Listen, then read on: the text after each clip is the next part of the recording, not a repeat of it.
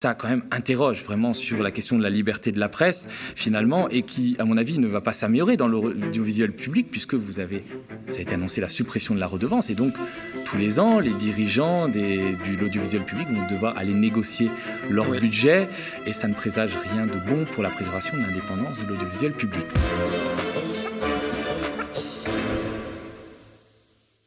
Salut Thomas. Salut Gémil. Comment tu vas? Ça va très bien et toi? Très bien, merci. Une veste et tout. Oui, c'est vrai que tu es parfaitement très beau aujourd'hui. Alors aujourd'hui, tu es venu nous parler d'un événement qui a secoué le petit monde médiatique ce week-end. Alors l'humoriste Pierre-Emmanuel Barré a claqué la porte de l'émission C'est l'Hebdo sur France 5. Il n'aura tenu que 3 émissions. Alors tout va très bien pour la liberté de la presse. Ça va, la France qui aime à longueur de journée se proclamer la patrie des droits de l'homme, ben, quand même se retrouve, on aime bien le rappeler, 26e au classement Reporters sans frontières de la liberté de la presse, notamment parce que des grands milliardaires contrôlent les grands titres de presse. Mais là, on parle du service public. Alors, ces derniers jours, on a beaucoup parlé du déjeuner entre Macron et 10 éditorialistes. Ces éditorialistes qui, après, ont transmis les éléments de langage du président dans les grands médias. Ben là, on va parler des vilains petits canards, et notamment Pierre-Emmanuel Barré, qui ose défier notre grand mamamouchi national Macron Ier. Alors, c'est quand même inquiétant, parce que même au Moyen-Âge et à la Renaissance, les fous du roi, les bouffons, comme on les appelait de manière un peu dévalorisante, avait le droit de critiquer le souverain. On se souvient du nain Triboulet qui critiquait François Ier. Et là, visiblement, au XXIe siècle, en l'an de grâce 2023, ça devient de plus en plus compliqué. On ne peut pas trop critiquer le gouvernement d'Emmanuel Macron sur le service public et les proches d'Emmanuel Macron. Et là, Pierre-Emmanuel Barré, finalement, a tenu 3 émissions. La semaine dernière, il avait quand même fait fort, puisqu'il avait fait une chronique au vitriol sur Cyril Hanouna, en critiquant notamment les saillies toujours très profondes et très philosophiques de Cyril Hanouna contre le service public. Et justement, nos amis camarades de Caisse de Grève sur Twitter ont réalisé un petit montage, on regarde. Eh ouais, vous croyez que j'avais raté la polémique de la semaine avec Cyril Hanouna? Alors comme ça, l'État vous file 4 milliards par an. Et ça, c'est sans les pubs. C'est sans les pubs. Non. 4 milliards. Et ça, c'est sans les pubs, hein, parce qu'ils ont les pubs, hein, toute la journée aussi. Et en plus, ils ont les pubs, hein, ça, c'est hors pub. C'est 4 milliards plus la pub qu'ils ont, parce qu'ils ont la pub. Vous imaginez le nombre de voitures de police qu'on peut acheter avec ça? Avec 4 milliards, on peut en acheter des autos pour la police. Hein. Mais il a raison, Cyril. C'est honteux. 4 milliards pour se retrouver avec Fort Boyard. Tout le monde a son mot à dire et n'oubliez pas les paroles. Bravo, la direction. On dirait qu'on a laissé la carte bleue de France Télé au grand-père de Michel Drucker. 4 milliards. Après, faut être fair play. C'est pas que de la faute du service public si les programmes sont tout pourris. Ils les achètent directement à Banijay. C'est une société de production. Et il y a qui dans les actionnaires de la boîte? 4 milliards d'euros qu'on donne de notre poche. Oh, bah, Cyril Hanouna. 4 milliards. Et il est aussi au conseil de surveillance. Si c'est lui qui valide les programmes, ça explique pas mal de choses. 4 milliards d'euros par an. Retenez bien ce chiffre, ça m'a rendu fou tout le week-end. Bah alors Cyril, en fait ils sont aussi un peu pour toi les 4 milliards de l'État. Qu'est-ce que tu fais avec tout cet argent? Ouais, privatiser tout, on privatise tout, privatiser. Privatisez-moi ça, non mais sans rigoler. C'est quand même énorme. On a du mal à...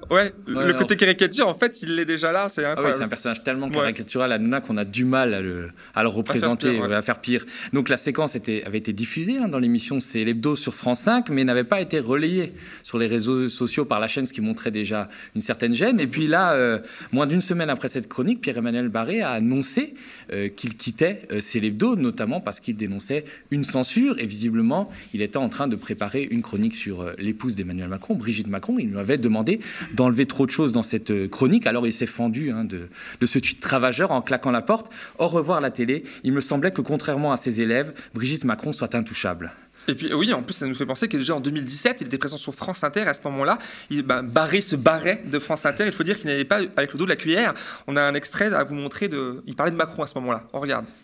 En effet, on l'a appris hier, Emmanuel Macron est la personnalité politique préférée des Français. Eh ben, visiblement, quand les Français arrêtent de baiser, ils arrêtent aussi de réfléchir. Non mais qu'est-ce que c'est que cette fascination du pays pour Macron? Tout le monde s'extasie. Oh non, il est si différent, c'est le renouveau de la politique. Oh, hey, Macron, il a fait l'ENA, il a été banquier chez Rothschild, secrétaire général adjoint de l'Élysée, ministre de l'économie. Il est où le renouveau, putain? Ça fait 10 ans qu'il roule pour les mecs qui vous enculent. Au lieu de le pousser pour faire sortir, vous passez une main entre les jambes pour lui caresser les couilles. Eh, alors il y a aussi ceux qui disent au moins Macron, il a jamais été élu, on pourrait essayer. Mais d'où c'est un argument, ça? Tiens, j'ai jamais chauffé l'eau du bain de mon fils avec le sèche-cheveux, je pourrais essayer. Et puis vous avez vu la presse, c'est incroyable. Regardez, Capital, Macron, l'outsider qui monte. Challenge 2017, un boulevard pour Macron, l'Express, Macron ringardise la vieille garde politicienne, dis donc, il doit vraiment avoir une très très grosse bite ce Macron pour qu'autant de gens arrivent à le sucer en même temps, hein? Non mais sérieusement, c'est quoi son secret pour que tout le monde l'aime autant? Ah, bon, un langage très fleuri, mais au-delà de la dénonciation de la censure et le fait que finalement on ne puisse pas tout dire sur le service public, ce qui est intéressant, c'est que la chronique de Pierre-Emmanuel Barré sur Hanouna montre autre chose. Elle montre que le service public n'est plus vraiment public, c'est qu'on l'a détricoté, à part finalement le 20h qui reste produite par les équipes de France 2, toutes les émissions, les jeux par exemple, Fort Boyard, ou plus récemment la série qui a duré pendant des années, Plus belle la vie, elles sont produites par des boîtes privées.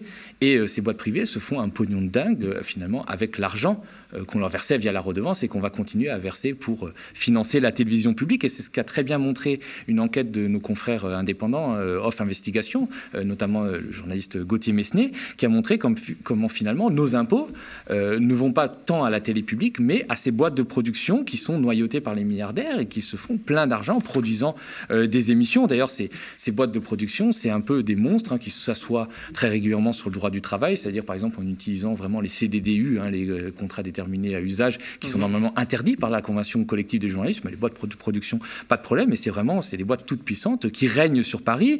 On a parlé de Banijay, mais on peut parler aussi de Bangoumi, la boîte de production de Laurent Bon et Yann Barthès, qui produit l'émission quotidienne. C'est des millions et des millions d'euros, et puis Banijay, Pierre-Emmanuel Barré en parle, est détenu en grande partie par Vivendi, et puis Vivendi, c'est Bolloré, et même Cyril Hanouna détient 1,5% des parts dans Banijay et siège au conseil d'administration. Alors 1,5%, vous allez me dire, c'est pas grand-chose, mais quand on sait que cette boîte de production est valorisée à 3 milliards d'euros, 1,5% de 3 milliards d'euros, je vous laisse faire le calcul, c'est quand même pas mal. C'est conséquent.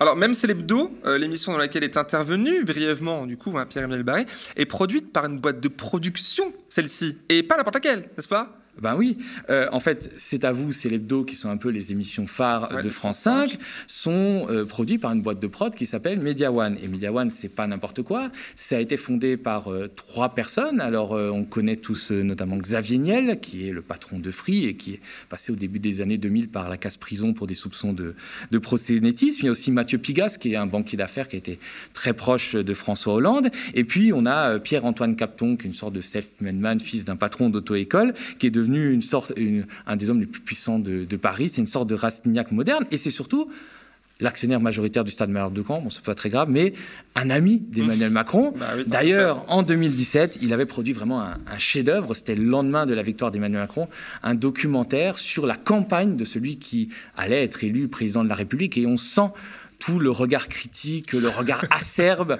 C'est vraiment, vous allez voir, c'est un peu différent de Pierre-Emmanuel Barré dans le ton. Je crois qu'on peut regarder un petit magnéto. Emmanuel Macron est élu président de la République française. Nous avons été les seuls à suivre Emmanuel Macron durant les 200 jours qui ont précédé son élection. Ils verront un type qui a envie d'y aller. Dites-moi ce qu'elle est pas, faut tout me dire. Hein. Un document exceptionnel. C'est fini ? Macron président. Non. Des images exclusives. Vous avez pas un âge qu'il faut tomber, ça fait rien. Une campagne unique vécue de l'intérieur. Il faut faire une dépêche AFP, c'est ça qu'il faut qu'on prépare. C'est une blague. À aucun moment il ne dit. Une immersion dans les coulisses de la victoire du nouveau président. Vous avez vu l'image? Oui, très violente. Rien n'est gagné, on peut se faire déballonner dans les 15 jours. Tout le monde sur le pont. Voici les résultats de ce premier tour. Emmanuel Macron, les coulisses d'une victoire, ce soir à 21h sur TF1. Chef-d'œuvre, montré dans toutes les écoles de journalisme, pas de problème, on sent tout le talent de Pierre-Antoine Capton pour cirer les pompes.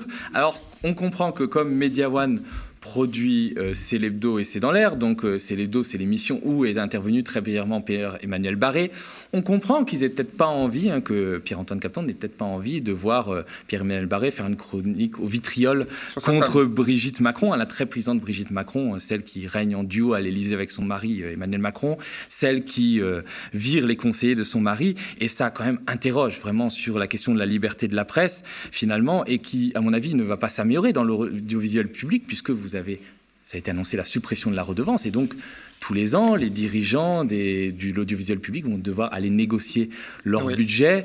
Et ça ne présage rien de bon pour la préservation de l'indépendance de l'audiovisuel public. Et ce n'est pourtant pas la première fois qu'un cas de ce qu'on peut appeler de censure, tout le monde, beaucoup de monde utilise ce terme-là, se produit sur le service public. Et de façon plus générale, dans le monde des médias, on le voit, on le sait.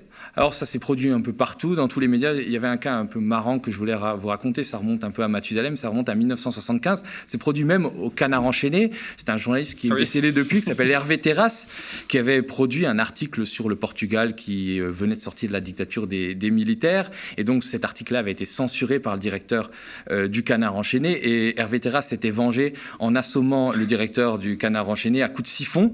Donc voilà, bon, il avait défendu avec ses poings la liberté de la presse.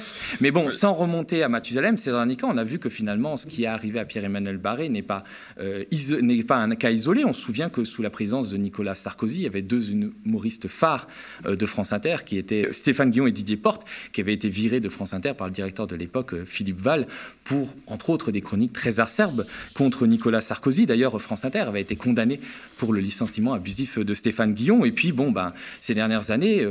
Si on sort un peu de l'audiovisuel public, on voit que les grands milliardaires n'hésitent pas à couper des têtes, qui leur déplaisent, et notamment peut-être le plus fameux d'entre eux, Vincent Bolloré, propriétaire de Canal+, qui n'a pas hésité à mettre fin aux guignols de Canal. Pire, à le recycler en version non offensive. Trop irrévérencieux, voilà. Et certains humoristes, comme Sébastien Toen, avaient été virés. Et finalement, comme l'empire de Bolloré ne s'arrête pas à la télé, qu'il recouvre aussi aujourd'hui le marché de l'édition, le livre d'un autre humoriste, Guillaume Meurice, qui se moquait de Bolloré, la parution de ce livre a été suspendue par Editis, qui est un groupe qui est possédé par qui ? Par Vincent Bolloré.